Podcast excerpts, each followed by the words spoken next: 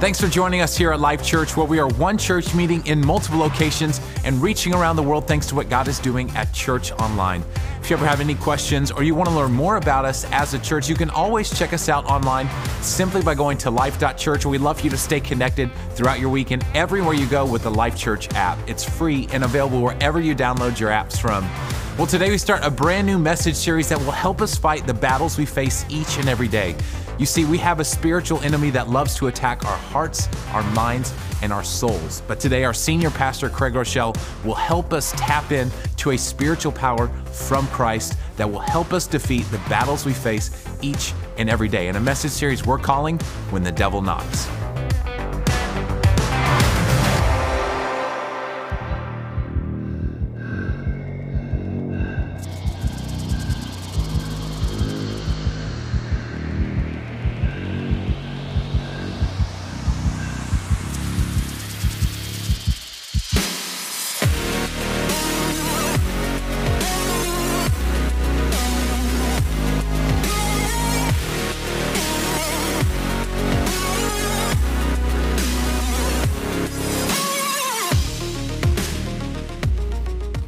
Hey, welcome today to all of our churches. I'm wondering, did anybody come ready to help me preach and hear the word of God today? It's great to have you guys with us. We are in part one of a three-part message series called When the Devil Knocks. Incredibly important, I believe, in our spiritual journey to learn how we do spiritual battle. Let me just say up front, some people said, why are we going to talk about the devil?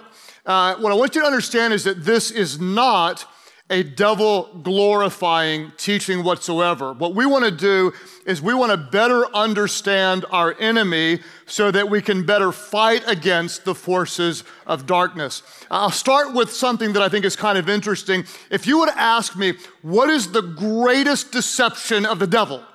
What is the greatest trick that our enemy has actually convinced so many people of? I would say the greatest trick the devil ever pulled off is convincing so many people that he does not exist. It's literally convincing people that he doesn't exist. We may believe in God, but certainly there's no forces of darkness. I hope you'll understand that the devil is real. And the devil is not some little guy in a red suit with the tail and a pitchfork and horns and such. There is a spiritual battle going on every single day between the forces of good and the forces of evil. Our God is the God of light. The devil is the God, little g, of darkness. Our God is truth. The devil is the father of lies. Jesus came that we may have life and life more abundantly. The devil came to bring death, to steal, kill, and destroy. Scripture actually teaches us that our battle is not against flesh and blood. In other words, you're not in a battle with your mother-in-law. It may seem like that, but it's not the case. You're not just in a battle against the boss that drives you crazy. Our battle is not against flesh and blood, but against powers and principalities of this dark world. And that's why we're going to dive in for 3 weeks and learn how to fight against the evil one.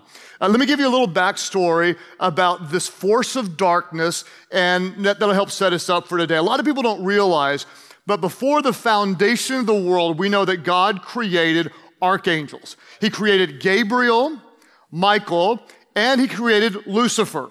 Lucifer was actually a kind of like a worship angel, beautiful, full of wisdom and glory. The problem is Lucifer actually became very jealous of God. God was getting the glory, and Lucifer wanted the glory, and so he fell into pride, essentially pitted himself against God, because God says, I will not share my glory with anyone else. When Lucifer wanted the attention, God cast him down from heaven, and Lucifer took 1/3 of the angels with him. Those would be known as the demons that we do battle with even today. What does this matter to you? Well, what you need to understand is because you were created in the image of God, and because the devil hates God, the devil will continually come after you. It's not if he attacks, is that he is already attacking right now. And this message series is designed to help arm you, to equip you when the devil knocks. I believe with all my heart that the devil will try to keep you from hearing this. You watch. Next week, there'll be something that'll come up to distract you. I believe even more so that the evil one will try to keep us from living this. And that's why it's so important, I believe, that we don't just hear God's word, but we live it every single day. This is what C.S. Lewis said. He said this. He said, "There is no neutral ground in the universe. Every square inch, every split second is claimed by God and counterclaimed by Satan when the devil knocks."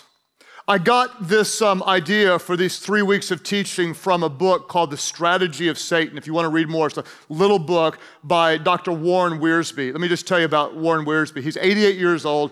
He is one of the best writers and teachers on the Bible, I think, ever. If you're a brand new believer, he's easy enough to understand. If you've been studying the Bible for decades, he's deep enough to push you. Anything by Warren Wiersbe is something I would recommend, and I want to give him credit for his work in that book that inspired this message series. Let me show you where we're going to go in the next 3 weeks. We're going to look at today. I'll show you what we're talking about next week, and then we'll look at the third week. Today, we're going to talk about the quality of the evil one. We're going to call him the deceiver. The Bible says he's a deceiver. Satan is the deceiver who attacks your mind with lies. He lies to us and tries to take us away from God's truth. I think next week is my favorite of the three messages. We're going to talk about Satan as the accuser.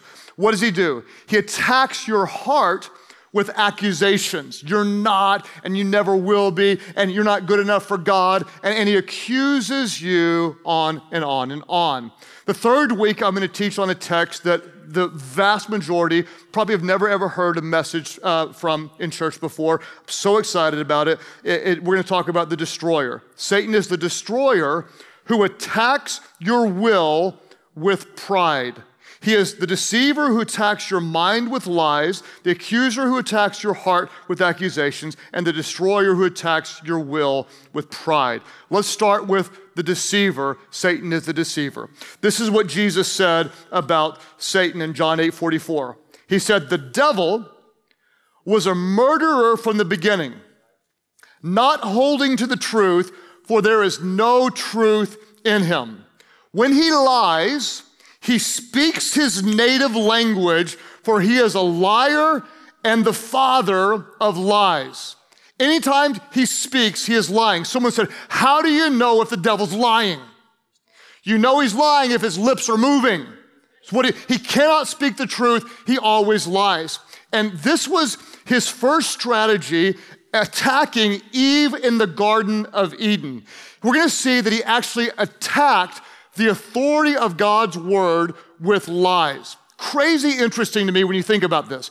There are so many different ways that the serpent, now who was the serpent? That was a physical form of Lucifer or the evil one. The serpent came and deceived Eve. How did he do it? He did it by attacking the word of God. Think about it. There are so many different ways that the serpent could have tried to take Eve away from God. He could have preyed on her insecurity. He could have said, "Shh. It's the best snake I've got. Just work with me, okay? I've been practicing all week, and I think I've actually improved, so you should have seen it on Saturday. Shh. Adam doesn't really love you. Shh. He's sick of hearing about your feelings all the time. Shh. He wants to go in his man cave." Like, literally, his... "And stay there forever. He liked it better when it was just him and the animals. He wants his rib back." I don't, there are so many different ways that the serpent could have tried to create questions. But what did the serpent do? The serpent actually attacked God's word. He did it two different ways if you're taking notes. The first thing the deceiver did is the deceiver questioned God's word. He questioned God's word. Genesis 3:1, the serpent said to the woman, "Did God really say You must not eat from the tree in the garden. Did God really say? Notice, the deceiver did not deny that God had spoken. Instead, he questioned that God had spoken. And this is what the deceiver does today. He'll try to question, plant seeds of doubt. Do you really believe the Bible is a book from God? Surely you're smarter than that. I mean, you're not naive enough to think there was a creator that just spoke and created everything. Surely you're intellectual enough to believe that everything went boom and everything worked together by some explosion. You wouldn't be that naive. Hey, God didn't really mean that, not for you, not for now. I mean, maybe hundreds of years ago, but this is 2000 and whatever. And this year, we've evolved past that. Besides, God loves you so much. If he really loved you, he'd let you do whatever you want. God didn't tell you not to. He didn't mean that for you. He questions God's word. He gets you to question God's word. And evidently, Eve apparently started to question God's word. Let me show you why I believe this is true. Because God told her that she may eat freely. Everybody say freely. Freely. Say it again, freely. Freely. God said you may eat freely from all of these trees. Eat that, eat that, eat that. Just not this one, the tree of knowledge of good and evil. Eat freely from everything else, just not from that very one. I love you, you're blessed, there's freedom, just not that one. But then, when Eve got into a dialogue with the devil, she left out one key word. See if you can notice what she left out. The woman said to the serpent, "We may eat fruit from the trees in the garden," but what word did she leave out? She left out the word freely, right? Implying perhaps that God was holding back on her. Oh, there was more. That which God said no to must be the very thing that I want that will bring me fulfillment and satisfaction. What happened? The moment Eve started to question the goodness of God, okay? The moment she started questioning the goodness of God, that was when it was easier to disobey the will of God. In fact, you can write that down. When you start to question the goodness of God, it's easier to disobey the will of God. The moment Satan started to question God's word, she started to wonder, is God really good? The deceiver questioned God's word. The second thing the deceiver did is he twisted God's word. He twisted God's word. Eve said, we can eat from any tree except that one, or we're going to die. And then the serpent says in verses 4 and 5, you won't surely die, the serpent said to the woman. For God knows that when you eat of it, your eyes will be open and you'll be like God, knowing good and evil. You'll be like God. Do you know that that's exactly what Lucifer wanted? He wanted to be just like God. What's interesting, the way he twisted the word, is that Eve was already created in the image of God. She was already a reflection of the heart of God. And yet the serpent says, twist, twist, twist. Did God really say you can be like God if you do this? And this is exactly what the evil one does today. Over and over and over again, he twists God's word. Oh, God is love, that's true. Then he twists it, God is love. He'll understand, do whatever you want. Besides, scripture says, thou shalt not judge. Nobody can judge you for what you're doing. It's your life. You can do whatever you want with your life. He'll forgive you anyway. He's going to forgive. God wants you happy. Do whatever makes you happy. He attacks the authority of God's word. Here's what I hope some of you will understand. You're under attack. You're under attack. The evil one is coming after your family, coming after your finances, perhaps coming after you physically, maybe even coming after your children. You're under attack. You're under attack. You're under attack. Let me just say this. If someone breaks into my house and comes after my family, what do you think I'm going to do? Let me tell you what I'm not going to do. I'm not going to sit in my bedroom and go, oh, I hope they don't go down my kid's hallway. Oh, I hope, Amy, quick, do something. Right? What am I going to do? In a moment, I am transformed into some combination of Rambo, Jackie Chan, Jason Bourne, and Popeye the Sailor Man. Right? Work with me. And I will fight to the, I can't keep a straight face, fight to the finish, because I eat my spinach. And I'm not kidding, man. I will turn a lamp into a martial art weapon. I may be in my boxers, but you will see fierce like you've never seen before. You better bring 10 guys and automatic weapons, because I will fight to the death. You hurt me, you take me out, you kill me. I'm your worst horror movie. I'm coming back from the dead to fight you, and you will not touch my family. Every now and then you have to recognize, oh my gosh, I was like spiritually dull. I didn't realize this. We're under attack. Devil, not today. Not my house, not my family, not my finances, not my health. No, devil, you have no place here. I fight back in the name of Jesus. I fight back in the name that is above every name, the name at which every demon must flee. I fight in the name of Jesus. I'm not sitting back tolerating this and hoping for the best and just wishing, one is ever gonna get better? Is it ever gonna get better? No, not today. Not my house, not this time, not this Jesus follower. I know who I am in Christ. I know what I have in Christ. I have the same power that raised Christ from the dead dwelling in me. No, no, no, no, no, no, no. You're in a battle. You're in a battle. You recognize it. The good news is that we battle not against flesh and blood. We also don't use earthly weapons. We have spiritual weapons. Paul talked about this in Ephesians chapter 6. He said, you've got the armor of God. You've got the helmet of salvation. I like that. You've got the breastplate of righteousness.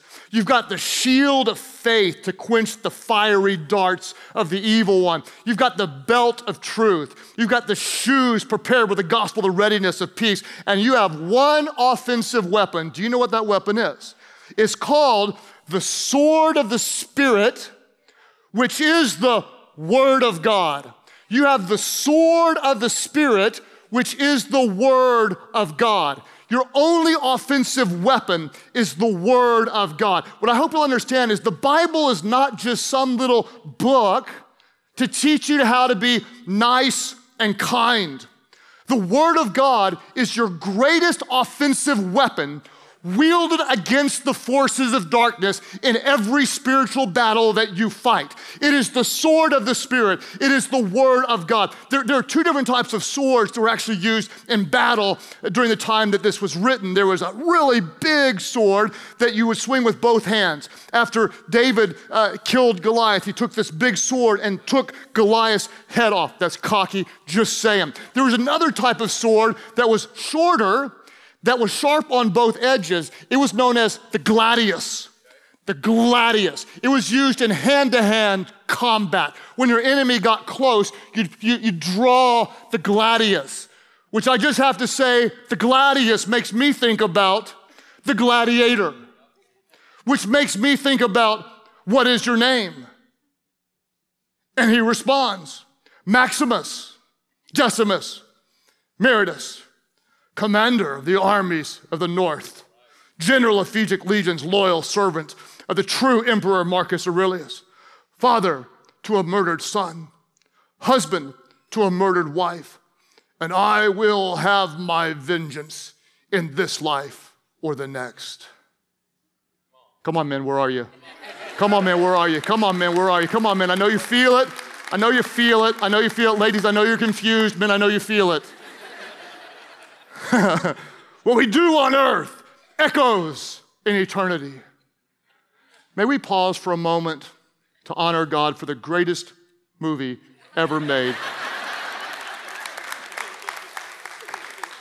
Gladius, sharper than any two-edged sword. Hebrews 4:12 tells us that. For the word of God is alive, it's active, it's sharper than any two-edged sword. It's how we do battle against the evil one. It's how we fight back with the spoken word of God, the sword of the Spirit. That's how Jesus did battle against Satan in the wilderness after 40 days and 40 nights of fasting. 40 days and 40 nights, Jesus is communing with his Father. He's seeking God and denying himself physical nutrition. You know he's weak. Man, if I skip lunch, I get grumpy and weak. Okay, 40 days, 40 nights. It's probably his most vulnerable physical moment, and what does the devil do? He attacks when Jesus is weak. He attacks. Some of you may say, well, I haven't been attacked in a long time. Maybe it's because you're not doing anything. Because listen, because when you do something, the devil attacks. When you're bold for your faith, the devil attacks.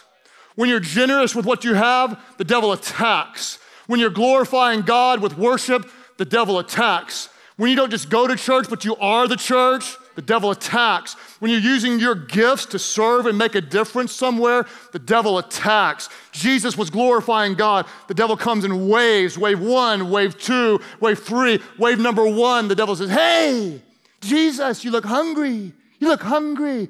God loves you. He's a miraculous God. Why don't you turn these stones into biscuits and gravy? It's the new Craig version. Into Krispy Kreme donuts. He says, turn these stones into bread. And what did Jesus do? Whoop, drew his sword and said, it is written, man shall not live by bread alone, but by every word that proceeds from the mouth of my God. The attack wave number two came. The demons and Satan says, Jesus, why don't you throw yourself off of this cliff? Because scripture says, watch them twisted, the angels will give charge over you and they will come and they will rescue you. And Jesus again draws his sword and says, it is written, do not put the Lord your God to test. And the devil comes at him again and says, oh, no. How about this, Jesus? Look over at all of that. The kingdoms of this world, I will give them to you. If you'll only bow down and simply worship me, you can have all of this. It can be all about you. And Jesus says, get away from me, devil, and draws the living sword, the word of God, and says, it is written, worship the Lord your God and him alone. And the devil fled. And the angels of God came and ministered to Jesus. It's the sword of the Spirit. The sword of the Spirit. Psalm 119 says this. David said, I've hidden your word in my heart that I might not sin against you. In other words, your word is a part of me. It dwells within me. How do you get the word hidden in your heart? You daily study and enjoy the spiritual nourishment of the word of God. If I can be really honest, the problem for so many of you is you don't even know where your sword is. You don't know where it is. Oh, I got it somewhere in here. It's in my bedroom. It's in a drawer. Maybe it's on a bookshelf. I saw it back when we got someone dedicated at church, you know. It's somewhere in there. I got it somewhere. Or now, it's actually on your mobile device, which is really cool. If it's not on your mobile device, it should be. But some of you, you know exactly where Instagram is, and you know where your news app is, and you know where Snapchat is, and the Bible app, where is it? It's in a folder somewhere. You don't even know where your sword is. You don't even know where your offensive weapon is. Listen, before the word can come out of your mouth, it's got to be hidden in your heart. It's got to be hidden in your heart. It's got to be hidden in your heart. What do? First day of the week, we worship God. First of the year, we fast to seek God. First of every financial increase, we worship God with the tithe. And the first of the day, every day, we seek God first. and then everything else will be added unto us. We open our hearts up to God in prayer, and we open the Word up, and we let it spiritually nourish us. What does the Word do? The Word convicts us when we stray. The Word directs us into God's will. The Word comforts us when we are hurting. The Word encourages us to become who we are in Christ. The Word equips us to do the perfect will of God. The Word reminds us it's not about us, it's all about Him. It is living bread. It is spiritual nourishment. We feed on God's Word. It strengthens us. It washes over us. It changes us to become who God wants us to be. I would beg you, plead with you to make this a part of your daily life. Every single morning before you do anything, click on the Bible app, do a plan, do another plan. I'm reading through the whole Bible on the app. I've got 2 other plans active. I'm not good at reading, let it read to you. Wow, can you believe that? It reads to you. Let it speak to you. Let it speak to you. The Word, sharper than any double-edged sword. Tell you about my week. I was in several cities this week. On Friday, I was in Washington, D.C. For a very important historic event at the Museum of the Bible.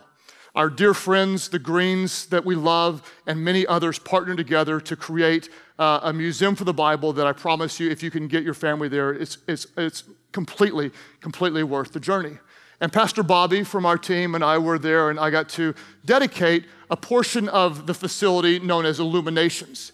And there were people from all over the world gathered together who have a heart to translate the Bible into the 1,700 remaining languages on earth today that do not yet have the Word of God in their heart language.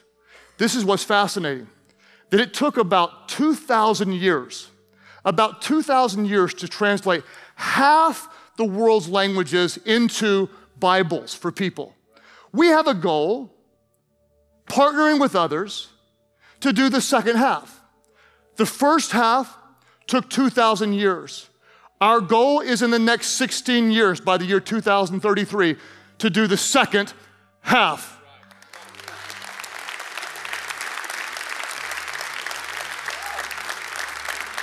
It must have been my delivery, because there are some excited, but I must have delivered it wrong, Pastor Chris.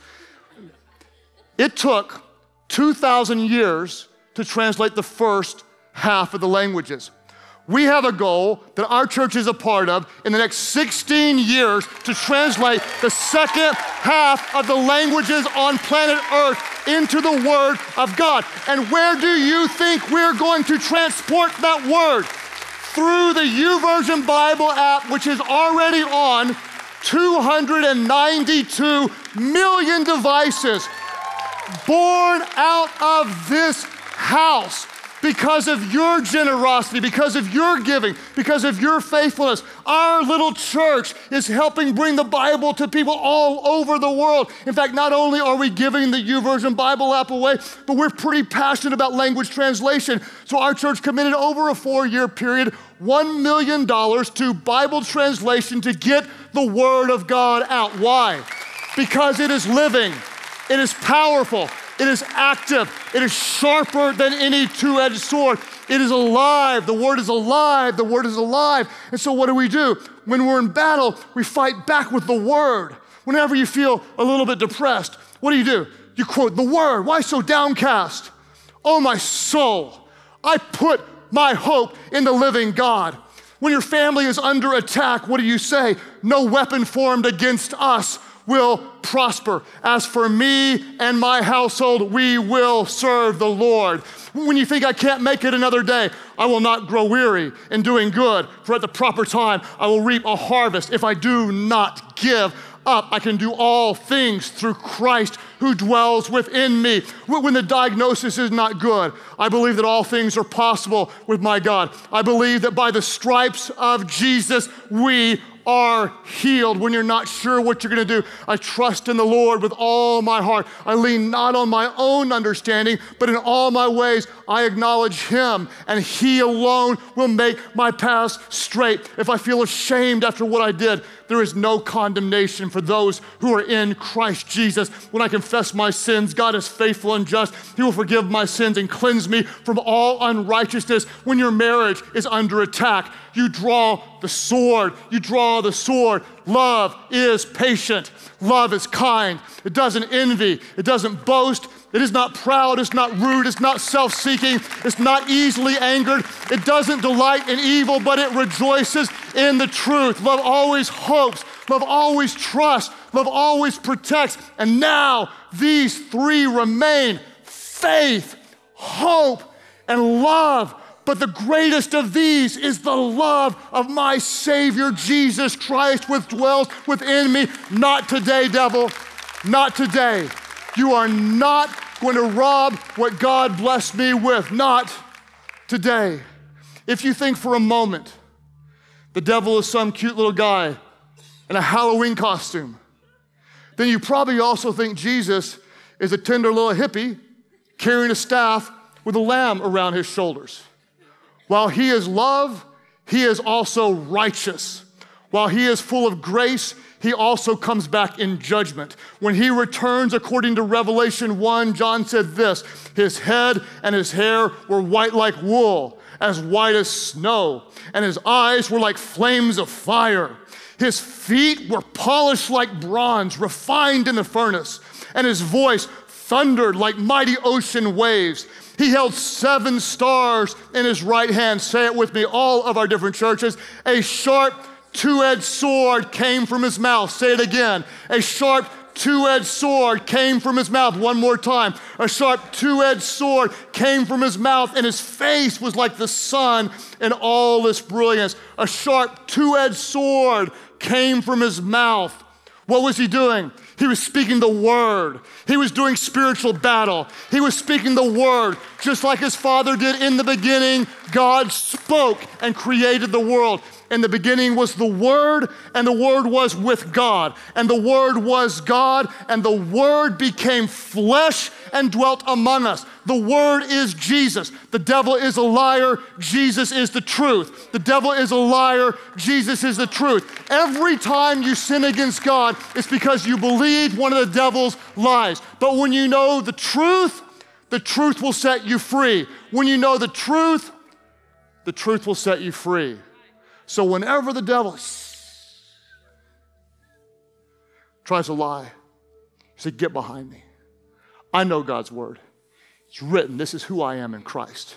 This is what I have in Christ. You are defeated. I'm not fighting for victory, devil.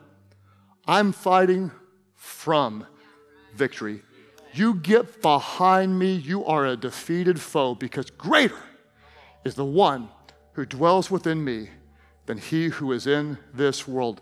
Father, I pray that you would empower your church, God, to be full of your word, speaking truth, doing battle against the forces of darkness, that we may glorify you in all we do. All of our churches, as you're praying today, those of you who would say, yes, I am a follower of Jesus, but I want to become even more passionately engaged in God's word, would you lift up your hands right now? All of our churches, lift them up right now. Father, I thank you that at life groups this week, we're talking about it. If we're not yet in a life group, we're getting in a life group. God, I thank you our church got to be a part of the greatest tool in the world today to get the word of God out. We, God, will use that. We seek you first and worship you first of the week. God, we honor you with the fast first of the year. God, we honor you with the first of any financial increase back as a gift of worship, and we honor you first of every day, God, seeking you through your word. Strengthen us. God, for those who are in a battle right now, I pray that your living word dwelling within them would give them the faith to fight back, believing, God, that all things are possible with you. Thank you that the word became flesh and he dwells with us. As you keep praying today, all of our different churches, there are those of you, you may recognize, I'm not even sure where I stand with God. If we had a conversation and I asked you, what would happen to you? You know, after this life, because this life does not last forever. You may hem-haw around, you may kind of have some hopes, but you're not sure. Let me just tell you what Scripture says. Scripture is very, very clear. God is holy, and we are not. We have all sinned. Don't let anybody tell you we're good people. The truth is, we lie, we cheat, we lust, we steal, we criticize, we envy, we're full of pride. We are sinful people, but God is so good that He loved us so much. The Word became flesh. This is what the Bible says. For God so loved the world, you, that He sent His one and only Son, Jesus, that whosoever believes in Him would not perish, but have eternal life. Who is Jesus? The sinless Son of God. He was without sin. That's why He was the perfect sacrifice, died in our place for the forgiveness of our sins. At all of our churches, there are those of you, you're hearing it for the first time. You're not hearing it with your ears, but you're hearing it with your heart. You recognize you need Him. You need His grace. You need His forgiveness. You're not here by accident. God brought you here for this moment. All of the churches, those of you who say, I need Christ. I need His grace. I need His forgiveness. I turn from my sin. I turn toward Him. That's you. Lift your hand high right now. All of our churches, lift them up right back there. God bless you. Up here close to me, right back over there. Over on this side as well. Over here, oh my God, leave them up. Let me just find you. Both of you right back here. Church, I hope you're more excited than that right back over here. God bless you right here, sweetheart. Others of you today who say, yes, Jesus, I need your grace. Both of you here in the middle section saying yes. Over here on this far side, others. Jesus, I surrender to you. I surrender to you. Church Online, you click right below me, and everybody pray together. Pray, Heavenly Father, I give you my life. Jesus, save me from all my sins. Make me brand new. Fill me with your Spirit so I can follow you. Teach me your word so I can know you. Direct my steps so I can live for you in all that I do. Thank you for new life.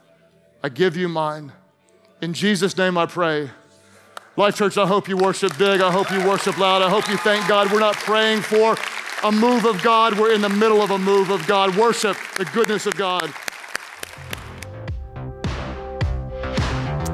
As a church, it's our honor to play a small part in all that God is doing in and through your life, and we would love to continue with you on that journey. To find out what your next steps could be in your relationship with Christ, all you have to do is go to life.church/next. You see, here at Life Church, it's our mission to lead people to become fully devoted followers of Christ. That statement drives everything we do as a church, all because we believe whoever finds God finds life.